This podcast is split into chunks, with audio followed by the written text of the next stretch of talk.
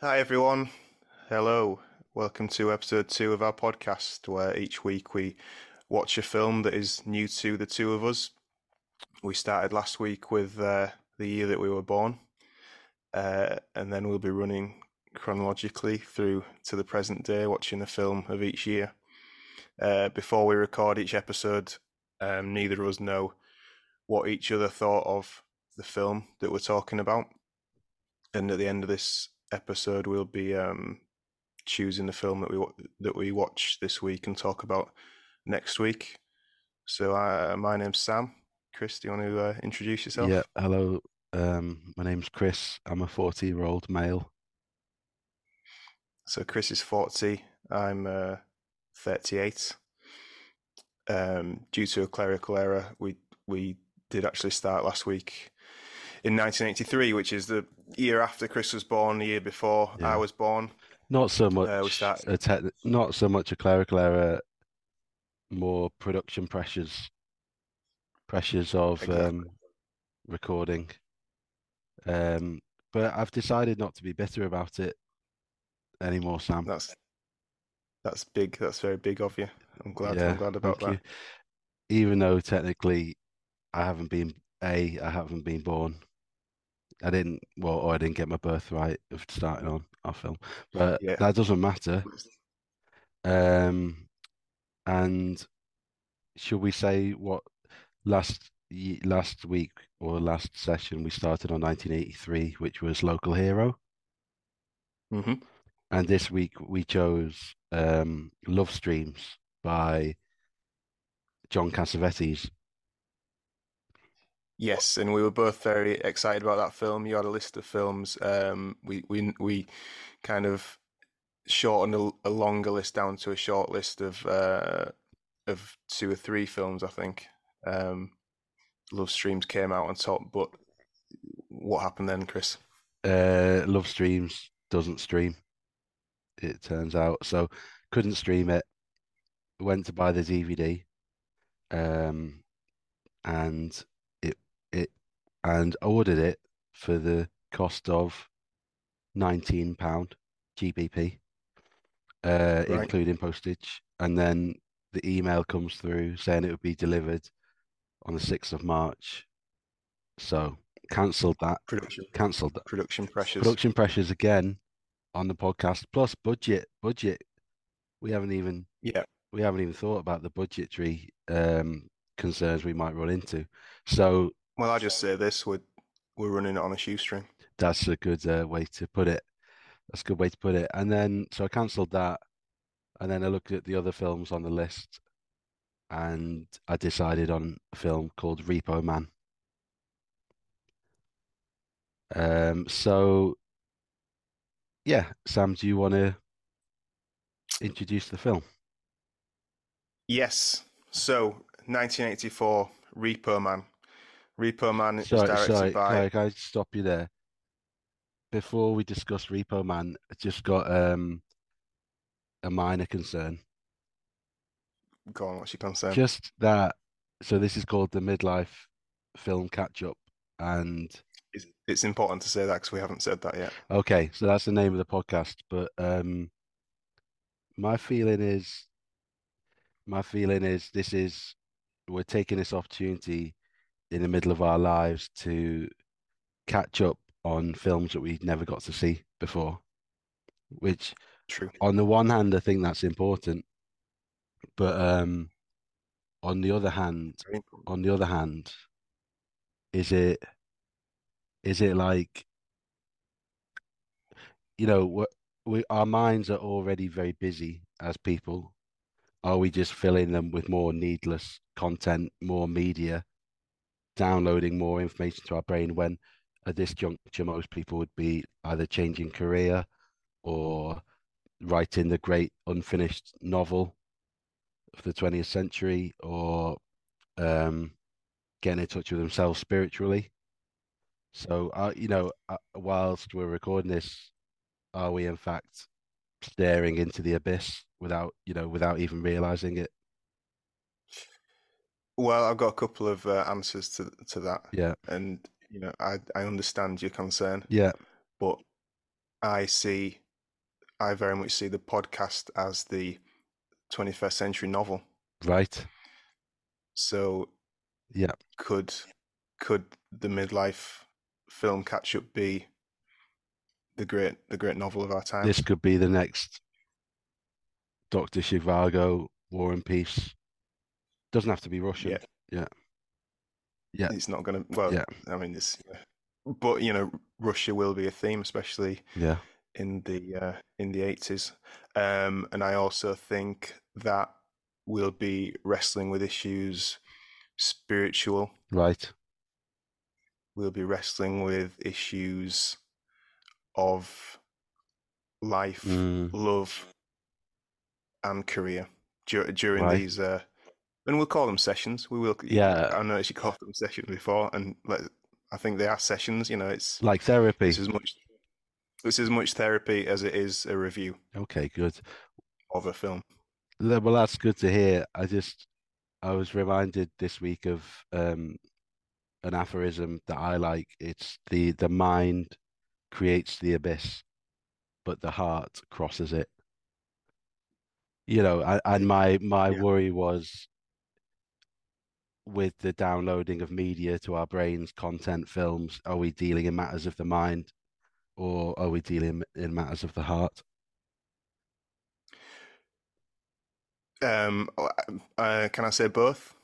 Yeah, And I'd also say that I agree with you. There's a lot. There's a lot of noise, but I think what the um, midlife film catch up does is create a space where there's less noise, and it also channels a very specific Yeah. noise yeah, this week. Repo Man. yes.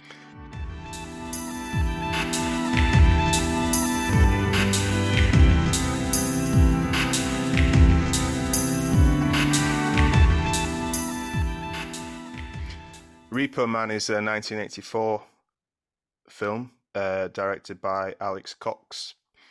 Uh, it stars Emilio Estevez as a disenfranchised young punk in LA who um, has been uh, sacked from his job at a supermarket. He's um, broken up with his girlfriend, and by happenstance, he runs into Harry Dean Stanton's uh, Light character, who is a uh, who who works for a repossession company. So a repossession company um, repossess cars in this instance um, when people have debts outstanding. Mm. Um, Default on their payments. default on the payments.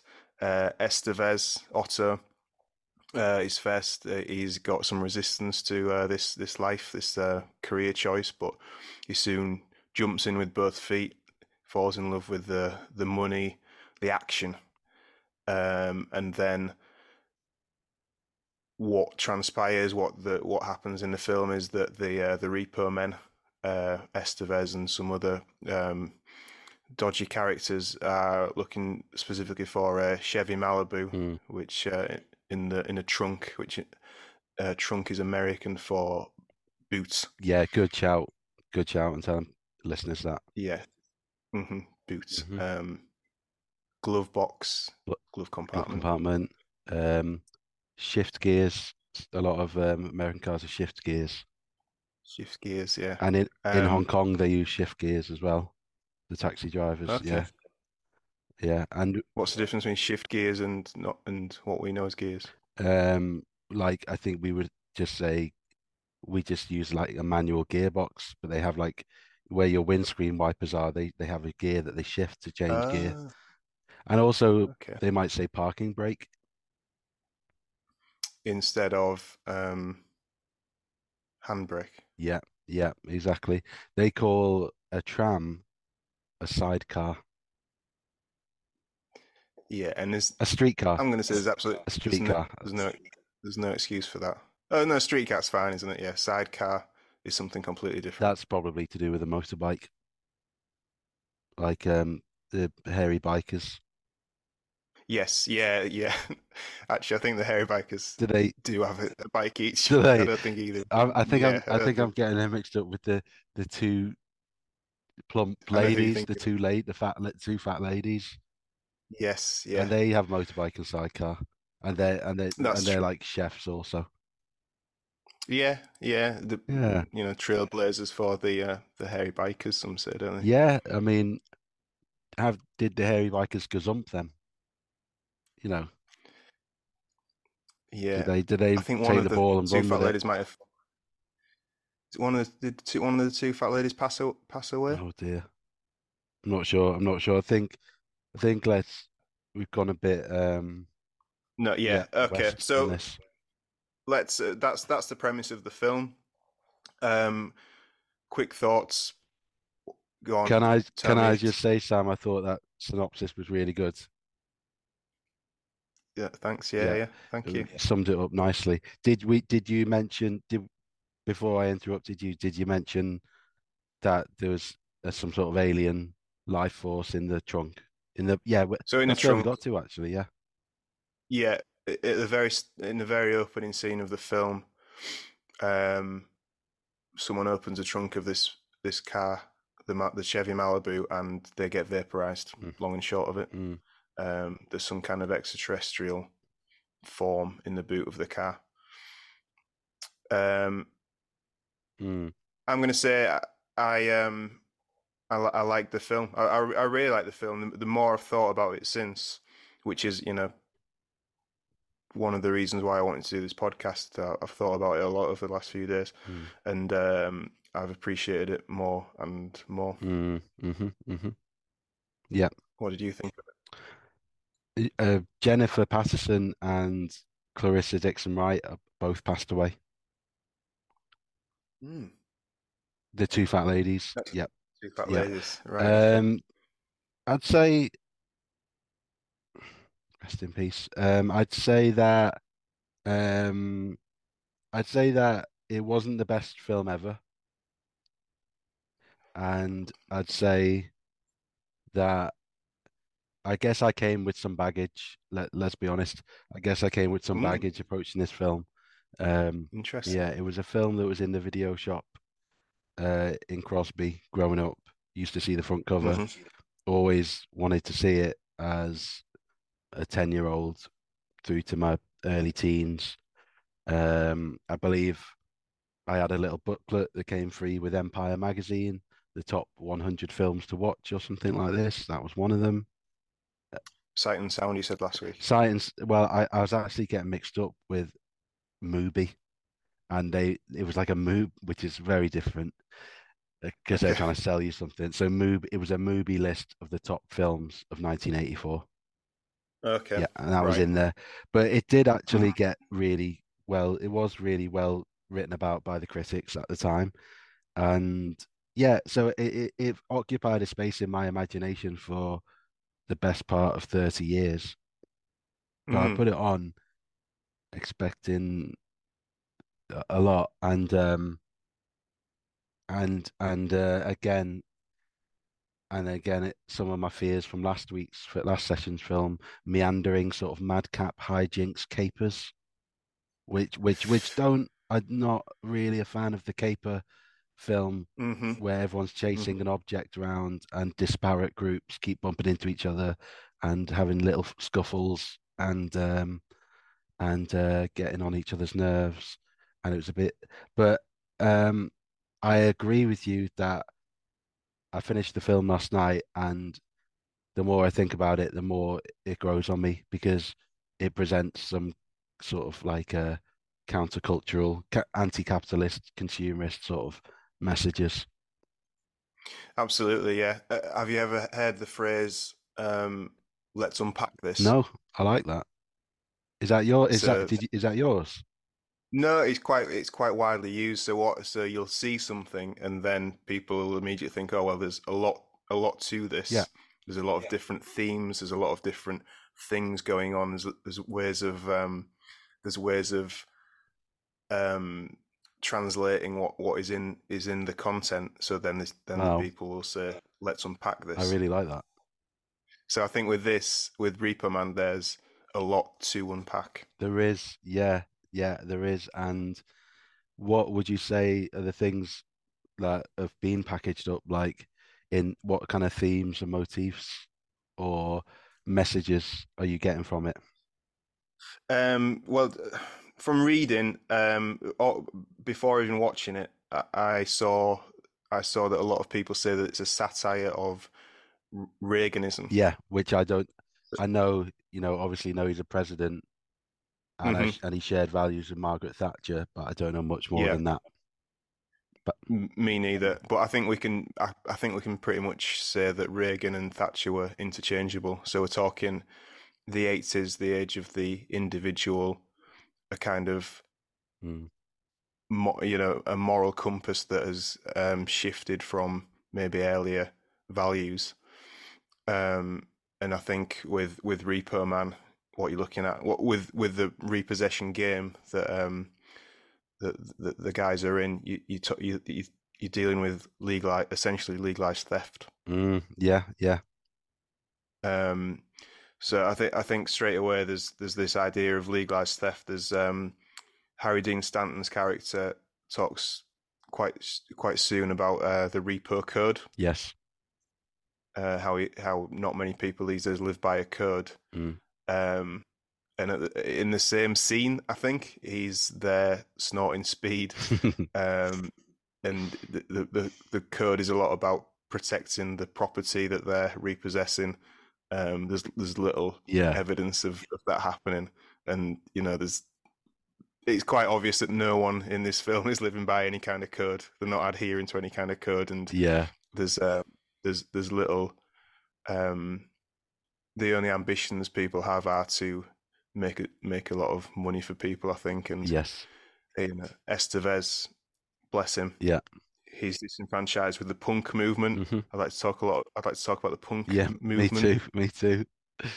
Um, and then he's, you know, he thinks he's got something to believe in with uh, with this repo job. Yeah, Um, but that that goes to goes to pot. yeah, yeah. I like, I like. It was subtle. It was a satire, but it wasn't like as clearly presented. i think because of the way perhaps it was directed or edited, it, the the satirical jokes weren't that obviously in your face, and it Mm, was all quite quickly paced. That uh, I think I did spend a quarter, a third of it watching it, not getting the satirical elements, but they they were throughout, really, weren't they? yeah, and I suppose what, what you you said then about it being in a in a video shop in the uh, late eighties, early nineties. Mm, You know, this is a time when people were watching films over and over again, which maybe doesn't happen as much anymore. And I mm, think this has definitely become a cult film, and that's that's probably why there's, as I said, there's a lot to unpack. There's a mm. lot. There's a lot of. I like that. there's a lot of good uh, there's a lot of good quotes in there. Um, there's interesting characters. There's Mm, uh, uh, talking about interesting characters. Um, what did you think to the uh, Miller character, who was a kind of mm. um, philosopher mechanic? Yes, uh, he, he, I'd say that he was one of my favorite characters in it, and he had one of the best scenes in it where him and Estevez are standing by an oil drum and they're just burning Yeah. stuff, and he just goes on a big sort of um, kind of like when you meet people who've taken a lot of acid or something. Uh, he hmm just like c- interweaving, connecting all these different things and just philosophizing, and It's a brilliant scene. I right, watched it before yeah, we uh, we came on to this call. He talks about the, a lattice of coincidences that mm, um, are over everything. He talked about um, everybody's into weirdness these days. mm, yeah, Um, and he talks about there's, he says there's no difference between flying saucers and time machines. yeah. He said that aliens, um, what they do is they they they beam people up to their ships and then drop them in the past, and then they take people from the past and beam them up and drop them in the future. Yeah, Yeah, yeah, yeah. Br- a brilliant, brilliant scene. I liked his Um, ideas. Yeah, and and and he uh, at the beginning, at the beginning of that scene, um, we see um, so there's this book, um, Dioretix, Yeah, which is uh, is uh, a spoof of um, the Scientology book Dianetics. yeah, Um, so he, he throws that in the fire, and that's when um, that's when Miller goes on his um, goes on his diatribe. yeah, yeah. So, yeah, yeah, yeah. The Scientology. stuff. Yeah, Ron L. Hubbard is that it? He, he, invented a religion because he he wa- he's Ron L. Hubbard has written more uh pages, more books than Shakespeare. Okay, He, he's written more volume of work than Shakespeare. Um, and then he got to a stage in his life where he was he was like, okay, I've made loads of I've I've exhausted lit writing and made loads of money on it, but I'm not making enough. How can I make more money? Oh, I Mhm. can invent a religion. And then he invented Scientology. Well, there you go. That that chimes very much with these themes that we're talking about, doesn't Yeah, it? Yeah. Something to believe in, hmm um, making money. Yeah. L. Ron Hubbard, spaceships. I think Yeah. Di- Dianetics is all about. There's there's something in there about tab people with space people and tablets, isn't there? Yeah, yeah. This is a film where basically they, they throw all ideas at the wall and it somehow works. Yeah. And they throw uh, all these different movie genres together, like buddy movie. Um, what else would be in there? A caper, a chase, um, a, a bit Mhm. of action, sat Sci-fi. satire, sci-fi, uh, and it all kind of works. But but the Mhm. character who played, what did you say his name was? Miller.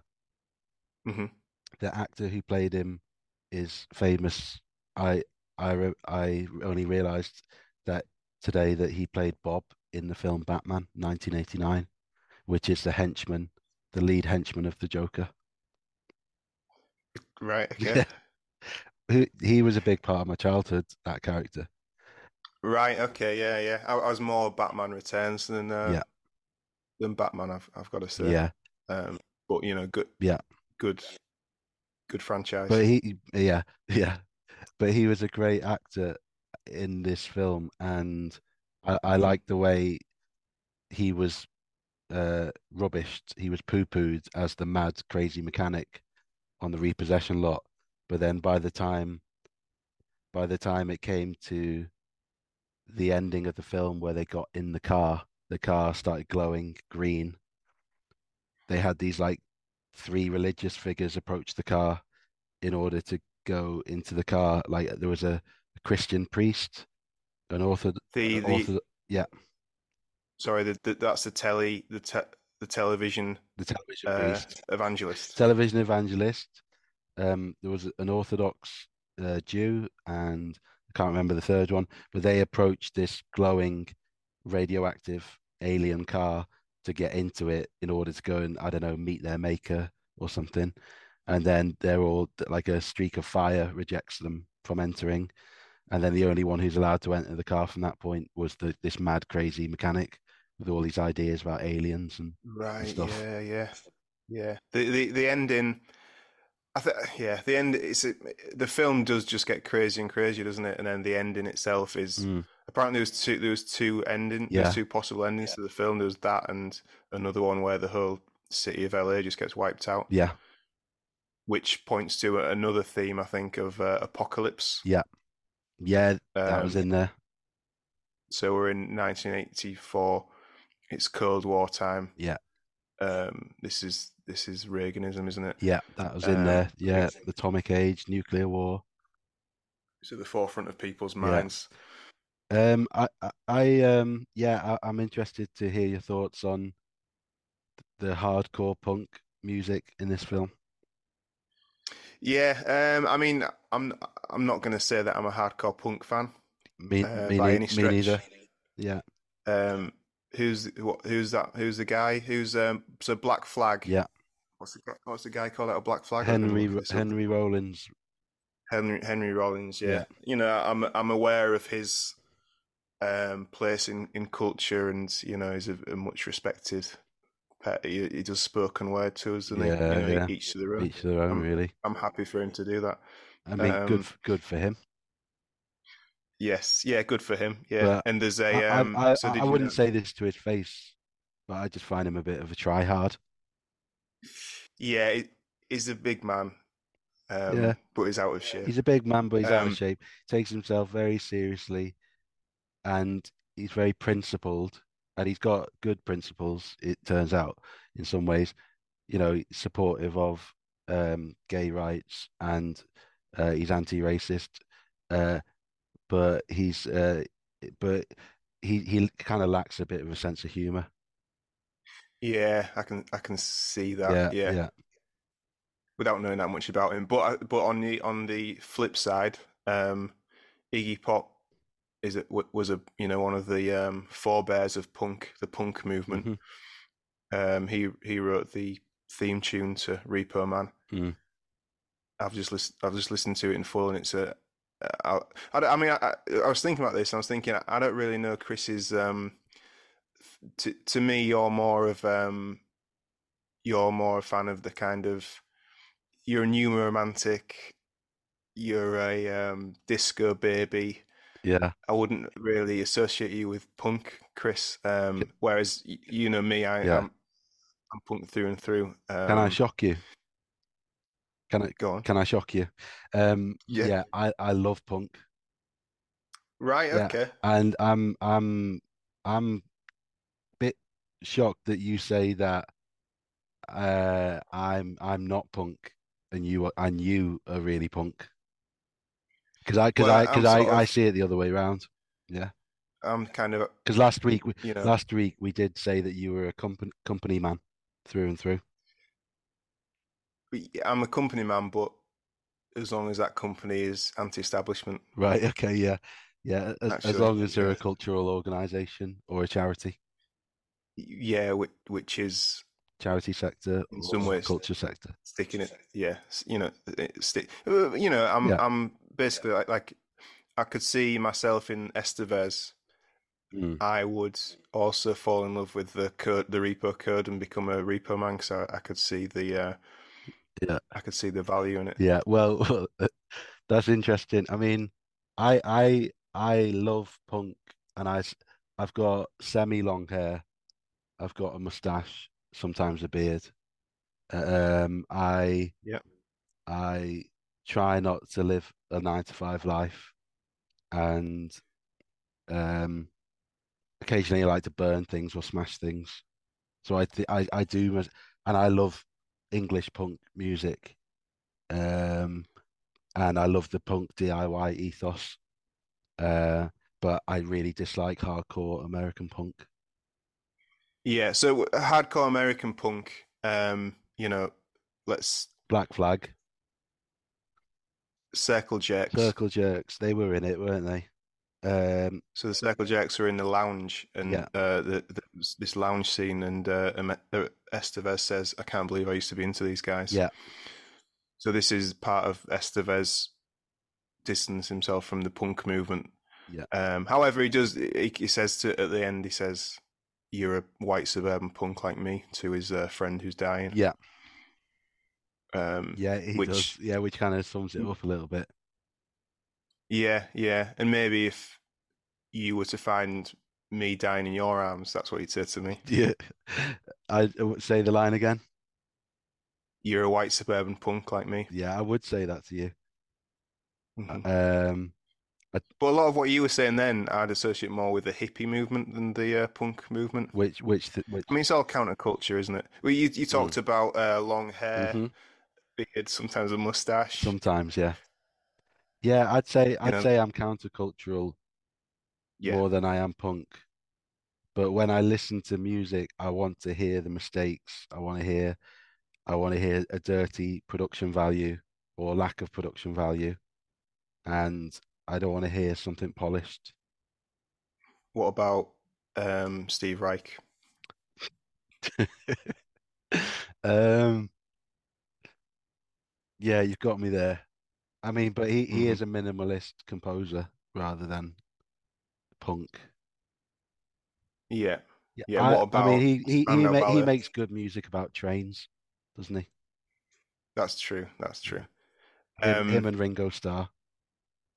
Okay, well, you know, I'm I'm I'm right. relieved. I'm relieved that you're uh, that like me, you, you're Yeah. you're punk through and through. I, That's I mean, yeah, good. I am. I am. The problem with hardcore punk, American punk, is I think um, our friend Carl Roberts said of Black Flag that there's no melody to them or something like that. Right. Well, I, yeah. I listened to the, one of their songs um, before we before we came on Or air. his voice, or his and, uh, voice isn't good or something. We were in the park. We were talking about it in the park. You, me, and him. Yeah. Uh, but that TV party. Uh, so Mm.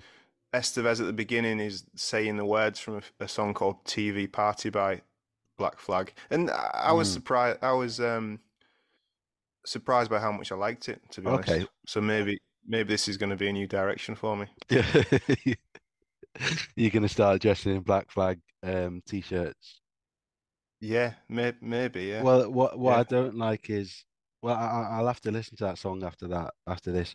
What I don't like about hardcore American punk is that it kind of like took English punk and then, or British punk, and then it went in a really macho direction, which is typ typically American. And then after that, a, a lot of parts of it went into straight edge culture as well, right. I think okay. is kind of it's really. I've got no time for straight edge uh, I culture. Sorry, I can't say Alex- that. Can't say that word on this. I'll Bleep bleep it, it. yeah. Alex Cox, the uh, director. So there's a one of the opening scenes in this film. Is a, there's um there's one of Estevez's friends has a uh, Sid Vicious T-shirt on. It says "I did it my way." Yeah, yeah, I saw that. Yeah, yeah. Two years after this film, um, Cox directed the film Sid and Nancy, Correct. biopic about uh, Sid Vicious. Which I've which I've watched in a cinema one time, and it was just. I on Have you seen it? VHS. Did you? I don't VHS. What did you yeah. think of it?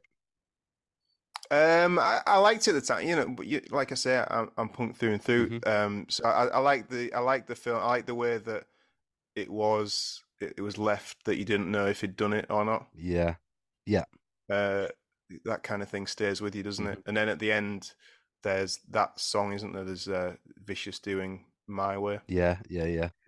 Which is great. But go on, what do you what do you Which is at the end film? of Goodfellas as well. Um, uh, yeah, that film. I thought it was. I thought it's similar to this film. I couldn't quite grasp it all, and and because uh, he doesn't. I guess that director and writer doesn't tell stories in a linear uh, way, uh, or not linear, but in a using the conventions of Hollywood or or other Mm. filmmaking. So it's all quite meandering. It's all yeah. I think that's that's it. It's meandering. So uh, and it's it's more yeah more about he's more about textures and flavors of things. Like he get in Repo Man, he gives you flavors of. I, I really got the sense of LA in Oh in yeah, 1984 uh, and I thought that was and that's and I got flavors of all these things. Got you know he presents the music he presents the consumerism he presents a look different looks different groups of people. And then I felt that in Sid and Nancy as well like it just gives you uh yeah textures of stuff and I feel like I'm watching like something very uh of a time uh yeah. hmm or or as in the case of Sid, Nan- Sid and Nancy trying to recreate a certain time and doing it quite Mhm. doing it quite well. But I wasn't I wasn't that gripped by Sid and Nancy either, in a way. Mm-hmm. Well, it, it was one of those films that I probably did watch a few a few times because I had the Could, I had the video. would did you um did you have piercings? Um, just uh, navel and um, Yeah. what's the what's the top of your ear? What's that? Lo- the the opposite place to the lobe. Yeah, so I just had navel and opposite lobe. What's Um, what's uh, what's the navel again? belly button. Belly button, yeah. Yeah, And I have a I have a, I kind of have an outie, so Yeah, did that make it e- that makes it more punk. Makes it, it just makes it more punk. They, they just say that if you have a navel piercing and an outie, then that's pretty much as punk as you can get. Yeah. without without getting a um what they call a Prince Albert. But we won't, we won't go into Prince Albert. Um, All right.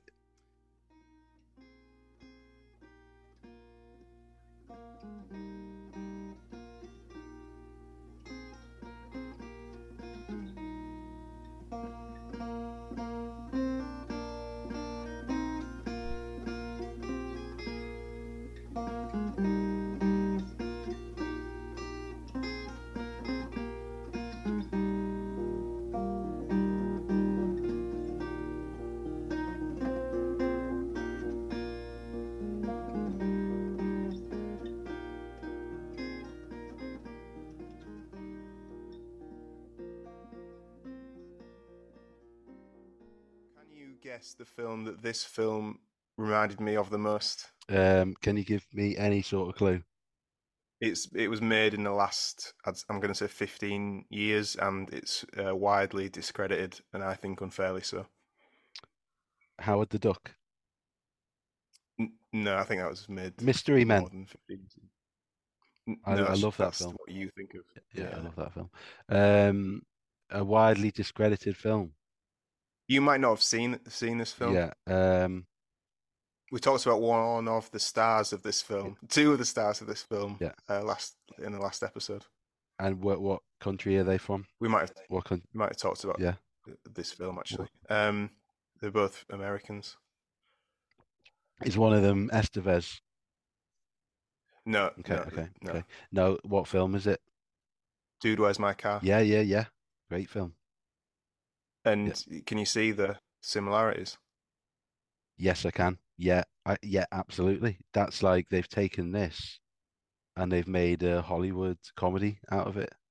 Mm. Yeah, Yeah, yeah. Absolutely, yeah. Aliens, uh, a car, chasing a car Yeah. around, two people. Yeah, Seann William Scott and Ashton Kutcher.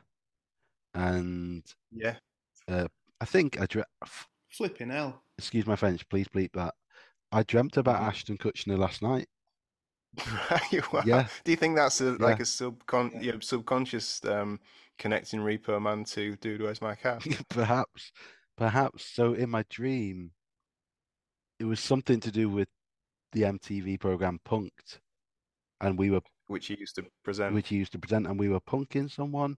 No, he was getting punked himself, and so he was getting punked himself, and th that's as much as I can really remember, to be honest. Well, the interesting thing there is it all comes back to that word, punk. Yeah, yeah, true. Wow. I mean, things in a in a sense, just like the film tells you, everything is interconnected in a lattice. Yeah. Yeah. And it's it's not necessarily a coincidence. Is that what is that what Miller was saying? No, Or do you notice that all the um the Repo men were named after beers? Yeah, I I didn't notice it, but I read it. That's interesting. Yeah. Yeah. Yeah, me too. Yeah. Well, Um, and another another interesting fact about this film: it was produced by a monkey. right, yeah, yeah, I'm with you now. Michael Nesmith. hmm Can you Yeah, can you yeah. explain what you mean by that? So Michael Nesmith was in a um, a manufactured pop group uh, from the 1960s called uh, the Monkees. Uh, another um, underappreciated band, Mhm. fantastic band. Yeah.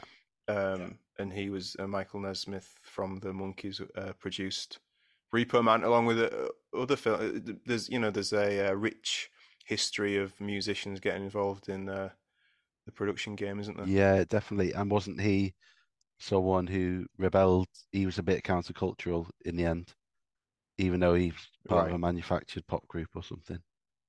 I think he was yeah, I mean, th- in didn't didn't they um or was it the Monkees themselves they decided to after they'd done a few successful albums they decided to record a, quite a wacky out there counterculture. there's a film called Head. yeah that's it There's a film called Head that's a very psychedelic, trippy film Mm. by, uh, by the Monkees. That's Mm. well, have I seen it? Uh, the soundtrack's brilliant, I listened to the soundtrack last year yeah yeah fantastic. Yeah, Mhm. um, and just on this soundtrack, uh, I really loved the uh, Iggy Pop um, theme theme music. I really loved the um, the cover of the Modern Lovers song, Pablo Picasso, uh, which was apparently by a short-lived American punk band called uh, Burning Sensation, um, which I'm going to try Oh, and okay um, explore more. Um, and I also actually really liked that that um, Circle Jerks performance that um, it was maligned Yeah. by Estevez in the in the lounge scene. me too they were dressed in ruffles and dinner suits and doing a sort of a lounge act a really bad lounge act Yeah, yeah, uh, but I I, I enjoyed that. Yeah. No, I did. I did. Um, shall we do ratings very quickly for cinematography? Um, yeah, yeah, cinematographer. So just just an interesting point in cinematographer. Do you remember we had um lunch dinner hmm in a, a in a place called the The, Third Cafe. It used to be Green Days Cafe on Lark Lane, yes, and there was a yeah, big yeah, poster, and you were looking at the poster, and you were think you were trying to work out what the poster was, what film the poster was for, yeah. and it was for a, a German film called The American Friend with Dennis Hopper. Oh, right. I don't remember that moment and that poster, but yeah, I know what you. Yeah, So that okay. film was on, uh, I think it was film four or something last year, uh, and it's it's a really it's it's a really good film. Um, Mm, and Alex Cox chose his cinematographer on the basis of that film. So it's a guy called Robbie M M- Mueller. Mueller, yeah, Uh, and another another connection here is that they initially wanted Dennis Hopper to play the part of the the guy who's driving the um, Malibu. yeah. That's true. And they also wanted the studio wanted Mick Jagger to play the part of Harry Dean Stanton's part, Yeah, I but can't imagine that at all, can you?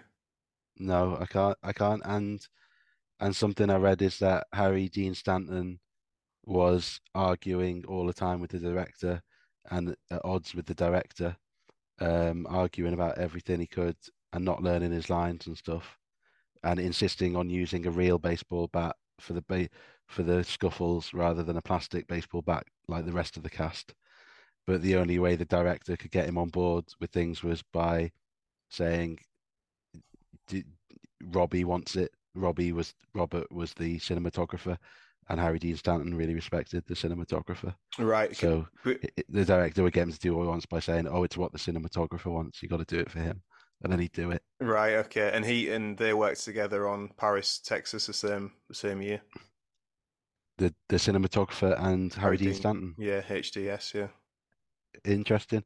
HDS. He um, from what I've read about his argumentative nature on this film set, Mm, he sounds like a very like he sounds like a very funny character in that he's very rebellious mhm. and for for for, for no real reason and that he's all uh, as well as being really rebellious he's also tamed quite easily Yeah, yeah. and subdued quite easily so it's kind of an interesting Yeah, he's like um character he's sort of punk in a way, but he's also a bit like um a monk a forgetful monkey as well, isn't he? Also a bit like a monkey career. yeah he kind of operates on a bit of a short-term memory Yeah. where he'll rebel against stuff but then he'll find ways around he'll just go oh yeah okay I'll do that Yeah.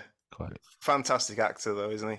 HDS. he's brilliant yeah HDS is great and um yeah I, I do love him So, cine so um sorry, cinematography. Um, yeah I I really enjoyed the um. I th I thought that was there was a real apocalyptic sense to that. As I can't think of hardly any scenes where there's many people like mulling milling around mm, LA. It's all very mm, stark mm, um, mhm. landscapes. LA like suburban LA, I guess.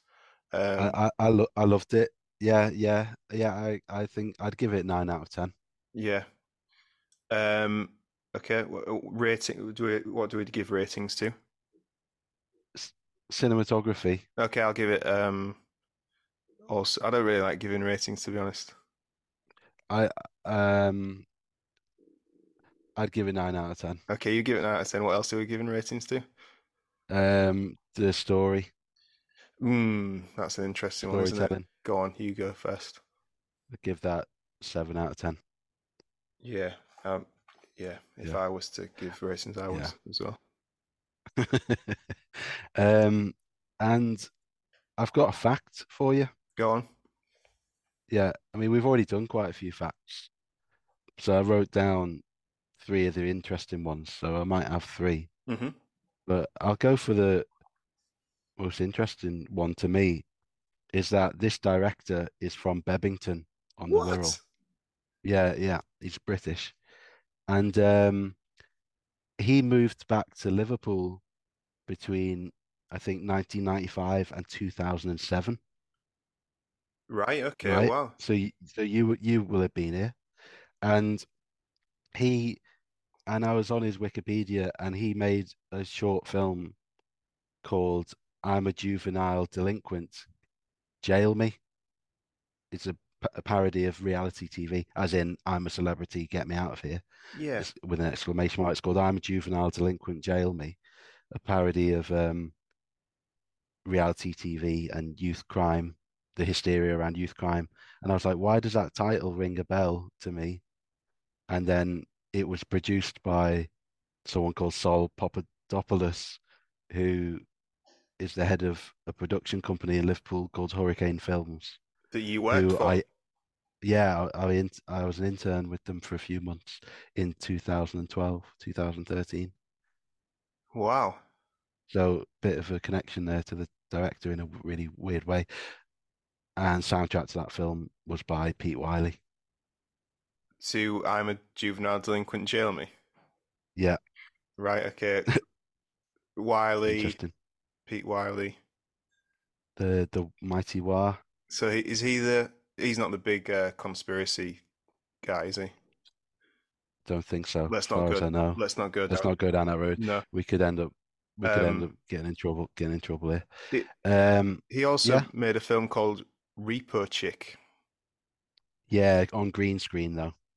I mean, I think there was a awful. big, big, big drop in quality from this director Yeah, yeah. He's from his second or third film. It really went south. yeah. You got to question his um his choices after after this, this period. Yeah.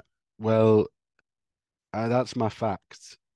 And I could probably squeeze in one more quick fact. Is that the direct the director did a re-edit for TV. Um and to where they, you know, where they in the 80s they used to overdub the bad language. Okay, yeah. So instead of F you, it would be forget you, which I remember from RoboCop. Um, and the this the as well as this being a, having a cult following, this film, the TV edit had a cult following because the director overdubbed the bad language with really absurd, intentionally, deliberately absurd phrases and Wow, things. Yeah, that's great, isn't it? That's that's uh, that's the punks. Uh, as a punk, That's I really punk. respect that. that's the sort of thing you would do Yeah, to yeah, podcast. yeah. Wait till you hear the uh, the edit Yeah. of this podcast. Uh, Yeah. I've just got one. I'll just do one quick fact. Uh, but you might be able to enlighten us on this. Yeah. Um, there's a running the there's a running motif in the film, um, like those little tree air fresheners. Yeah, Uh, Miller says there's, you'll find one in every car. You see them throughout the film. Um, Apparently, they were a sp- the company who produced those are a, were a sponsor of the film. oh, that's funny. Yeah, So not your Cartier watches, not your Louis Vuitton. so I- I can only assume that this film, like, it was all Nes Nesmith's money. He said things Yeah. to um, Cox like, "Tell me who you want as your cinematographer. I'll get I'll get them." Yeah. Um, and then there's the, another sponsor of the film was some kind of like a no frills brand, of which there were very few in the eighties. So you'll see them drinking the beers that just says beer on the can, and uh, there's like meat flavored. I, I, I, I, I, read the same thing, but I don't believe they were a sponsor of the film.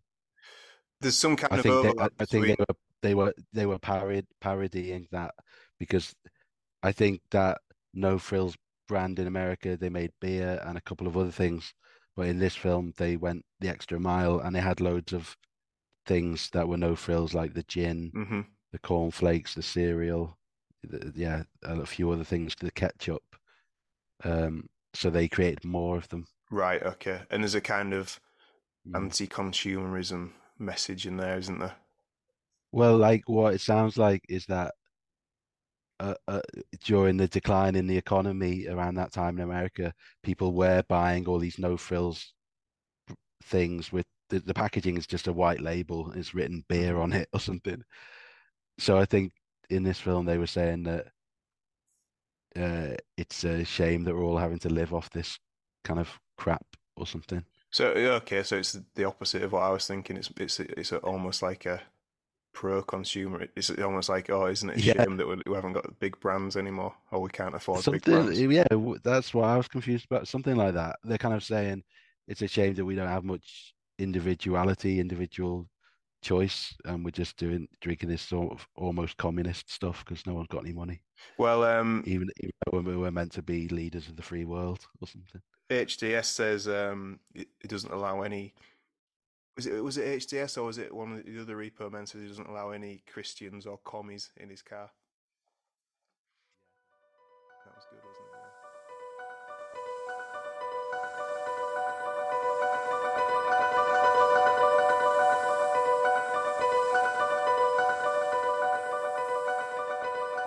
Okay, Chris. So every week we ask uh, two questions on this podcast.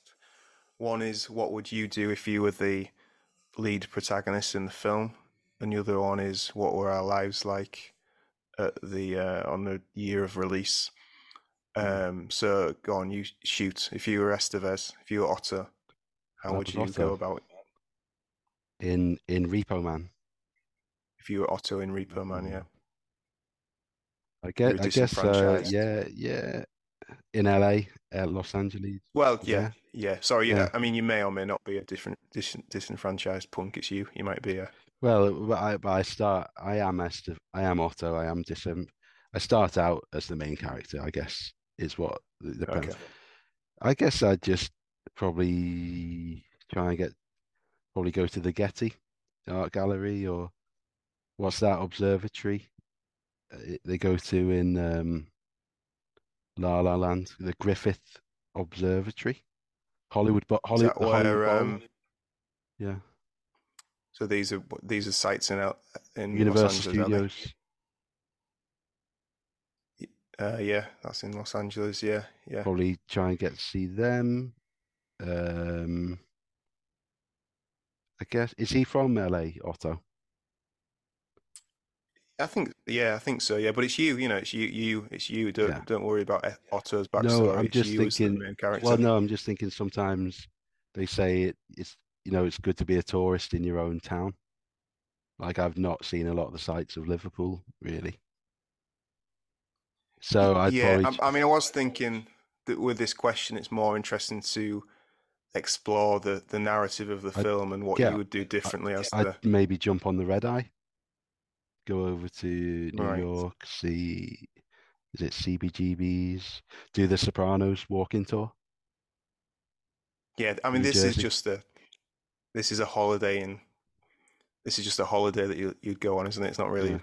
that wouldn't make a good film. Like if I was Estevez, if I was Otto, Mm. um, I'd probably just I'd I'd restructure the Madison Square Garden. Site, another Yeah. good good site Yeah. in New York. Um, You what would you do? if I was Otto? yeah, I'd restructure the repossession company because I think Mm, I don't I don't feel like as a business it's working. as a model. as a business model, yeah. Mm. So I'd I'd maybe and I, you know I think it's not because they've not got the talent and the workforce there. I think Mm. I think they're good guys. I think they they're in it for the right reasons. Would you try and attract some angel investment? Yeah, and it's the City of Angels, Yeah, so that would work. City of Angel Investments. Yeah, yeah.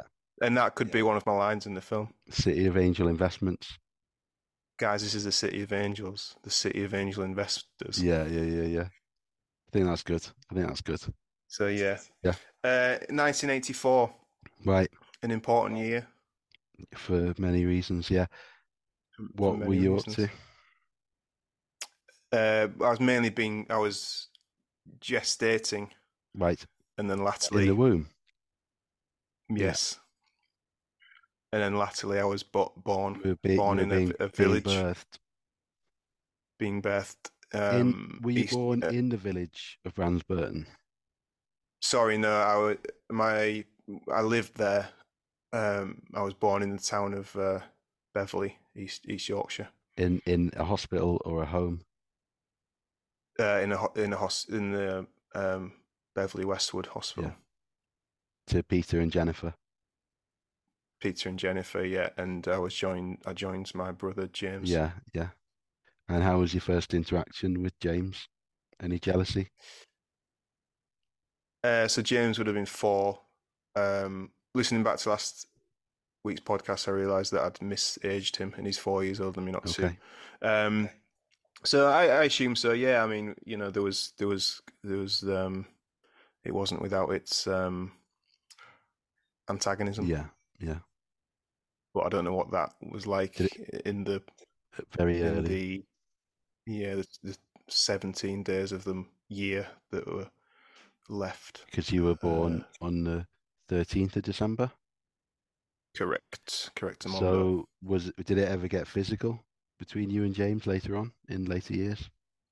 Eh, you know, just the the the usual roughhousery. Yeah, yeah. uh, Boys will be boys. Yeah, yeah. Yeah. I, I don't. I mean, I don't subscribe to the sort of gender gender norms, Yeah. but Yeah, fair enough. I'm not Punk. the ordinary boys. You're not. You're not. Um, what was his name? Preston. You're not Preston. I'm not Preston. I mean, you're not gonna. You're now. not gonna walk out on a BBC Two, BBC Two TV program. Channel. F- oh, sorry. Yeah. Yes. Yeah. Yeah. Yeah. Oh, did he Um, walk out? Did he also walk out on Channel Four? Probably. I can't. No, no, I think I'm thinking of the guy from Towers of London. Yeah. Um, Towers of London, who very much subscribed to the punk Mm, ethos, didn't they? mm. Never mind the Buzzcocks. It is all linked. Never- Yeah, yeah, yeah. Um, so go on. You left us on ten to hooks last last yeah, week. so I'm in St Michael's Road, Crosby. Uh, the the my- the family are writing checks they can't cash, emotionally and financially. Uh, in a in a in in a big house. Me and my brother, uh, my mum and dad. Uh, so now I'm two years old, and um, you know things. I, I guess next week is where things going to start getting a bit more interesting because I got a couple of first memories that I can share. Oh, okay, yeah, cool. but but Wow. this but for now, I was intending to speak to my mum this week, but I haven't, so that I could get some information. So, but I haven't done that. Yeah. So all I know is that at two years old, uh, all I would eat, all I would eat were carrots. Right, That was the only food I would eat. Um, and do you find that you've got a specific propensity to see in the dark? I'd say that I I do see really well in the dark. Yeah, There you Yeah. go. definitely. Yeah, I'm not. I don't like to. I don't like to- to brag about it. But do you think, um, because that's helped you so much in life, do you do you try and feed your son, your one-year-old son, Carrots. a lot of carrots? Uh, He won't eat them. Well, yeah, which is okay, interesting. d- would he understand at this age that how much it is going to help him seeing the dark? I I try and tell him every every day, if not if not every hour. But he Yeah. won't have it. Yeah, he's just eating Okay. pears at the moment. Maybe it would help if you um uh, put him in more dark rooms. Yeah. Well, I do that at So, night you time when he sleeps. But I don't know whether he can see or not. Probably he's not. sleeping really. But and the other the other thing I know about my life in 1984 is that my mum said that when my brother was about four, three or four, um, how old would he have been at this point? Four or five. They shared some kind of bond whereby she'd be thinking something and he'd say it or he'd reply. Almost, or, you know, Wow, like okay. psychic. I'm talking psychic connection. That's interesting. She said that that, that would And there's- happen every now and again. In the, And is that something? Was that a short-lived thing, or did that happen more and more as I think it was, was I think it was short lived. I think it was over the space of a year or two when he was three or four or two or three, whereby, you know, there was, I guess that connection is so strong that, but, but yeah, but he would like, they would, he would answer questions that she hadn't even asked him yet and stuff like that. So it must have been an interesting dynamic. There was Yeah. you that could. a- There was your brother who could read minds, Mhm. and there was minds, and there was you that could see in the dark. Yeah, yeah, yeah. It's almost like some kind of school for the gifted mutants or something. Yeah, But yeah, it wasn't. yeah. It's like um, one of your again one of your favorite films, um, Mystery Men. Myst- yeah, I love Mystery Men. But it was yeah i guess it wasn't really a school for gifted mutants it was all the trappings of upwardly socially mobile people really wanting to be middle class and Right. Yeah. the yeah. kind of hellscape that comes along with that materialism Yeah. mm-hmm yeah Whereas if you did focus on your special gifts more rather than, you know, the Ford Escort, yeah who knows? Well who well knows remembered, what, yeah. um, It was it- well remembered. It was silver, I think, with a red kind of vinyl stripe going horizontally along it. okay, yeah. Really, really. remember the vinyl stripes. yeah. Really, really quite cool. But and, and, oh, Okay, well, and one more thing to say Mhm. that that because I'm filling a lot of blanks here, but my mum- my mum said there was a neighbor. Actually, I won't get into that because, well, basically, it they would they would talk over the fence every now and again, and one day, he just had his appendage out of his trousers. So they stood and Oh talked God. for about three minutes, and and he just um had his appendage out, not not um functioning, not not um Not uh, standing to. not standing to attention, but just there. Mhm. And she always won. I always wondered when she told me that was it a weird psychological, disgusting sort of sexual power game where he knew what he was doing and she was too polite to say anything, or had he genuinely just forgotten? Was he sunbathing and had it out and he just forgot and then they chatted for three minutes and then he was mortified when he realized later on. And then- she told my granddad, she told her dad, and I think he wanted to go around there and beat him up or something. Uh, you know, or or her mum did or something. My grand my grandma. But yeah, that's that's all I know. Oh, and we had a tortoise. Right. Okay. a Well, tor- we owned a tortoise. well, stay tuned because this is that's not the last time that Yeah. um, tortoises are going to feature in our uh, Really? in our stories. Wow, I can't wait to hear about that then. I'll leave it there. Um, okay, yeah, and let me can I just quickly talk about the next film that we're going to yeah, watch? we'll have to do this really quick because my Yeah, baby has that's woken up. fine. Yeah, my son. So basically, I've got th- a, a short list of three. Yeah. Uh, three films that were made in that were released in 1985. Shoot. Brazil by Terry. Gilliam. Lost in America by Albert Brooks. And Ran by Kurosawa. Have I seen Ran? Is Ran based on King Lear? Yes. Seen it? And you haven't seen Brazil or Lost in America? No, I've just seen segments of Brazil, but I've not watched it. Do you want to know what I would have chose from those two? Yeah. What's the Albert Brooks one called? Lost in America. I would have chose that. Okay. Go on. The, the, the reason why I would, would I would have gone for Brazil is more because I feel like it's a film that we should have seen. Okay. Uh, but I am more excited at the prospect of watching the Albert Brooks film, which is highly rated. So let's go for that. Let's go for the Albert Brooks film, Lost in America. I'm relieved to hear that. I'm relieved okay, and I hear think it's on Amazon. I think we can get it easily on. Amazon. yeah, because I'm done with Madcap.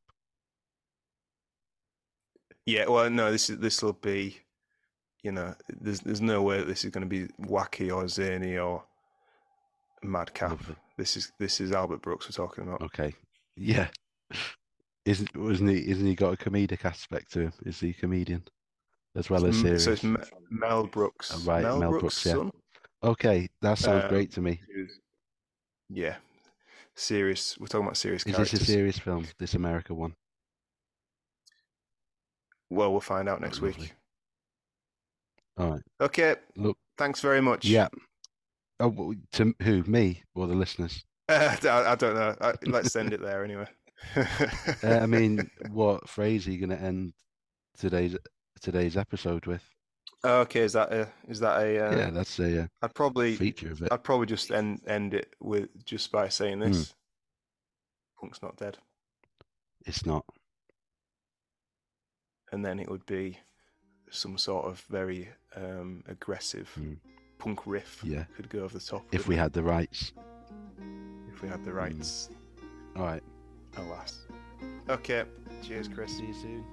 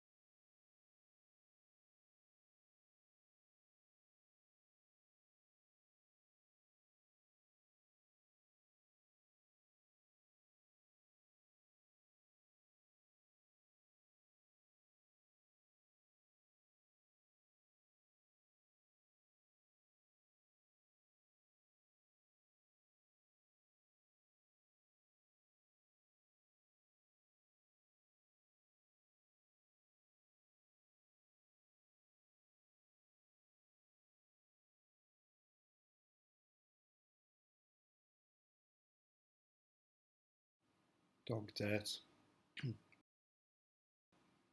Dog dirt. Dog dirt. Dog dirt. Dog dirt. Dog dirt.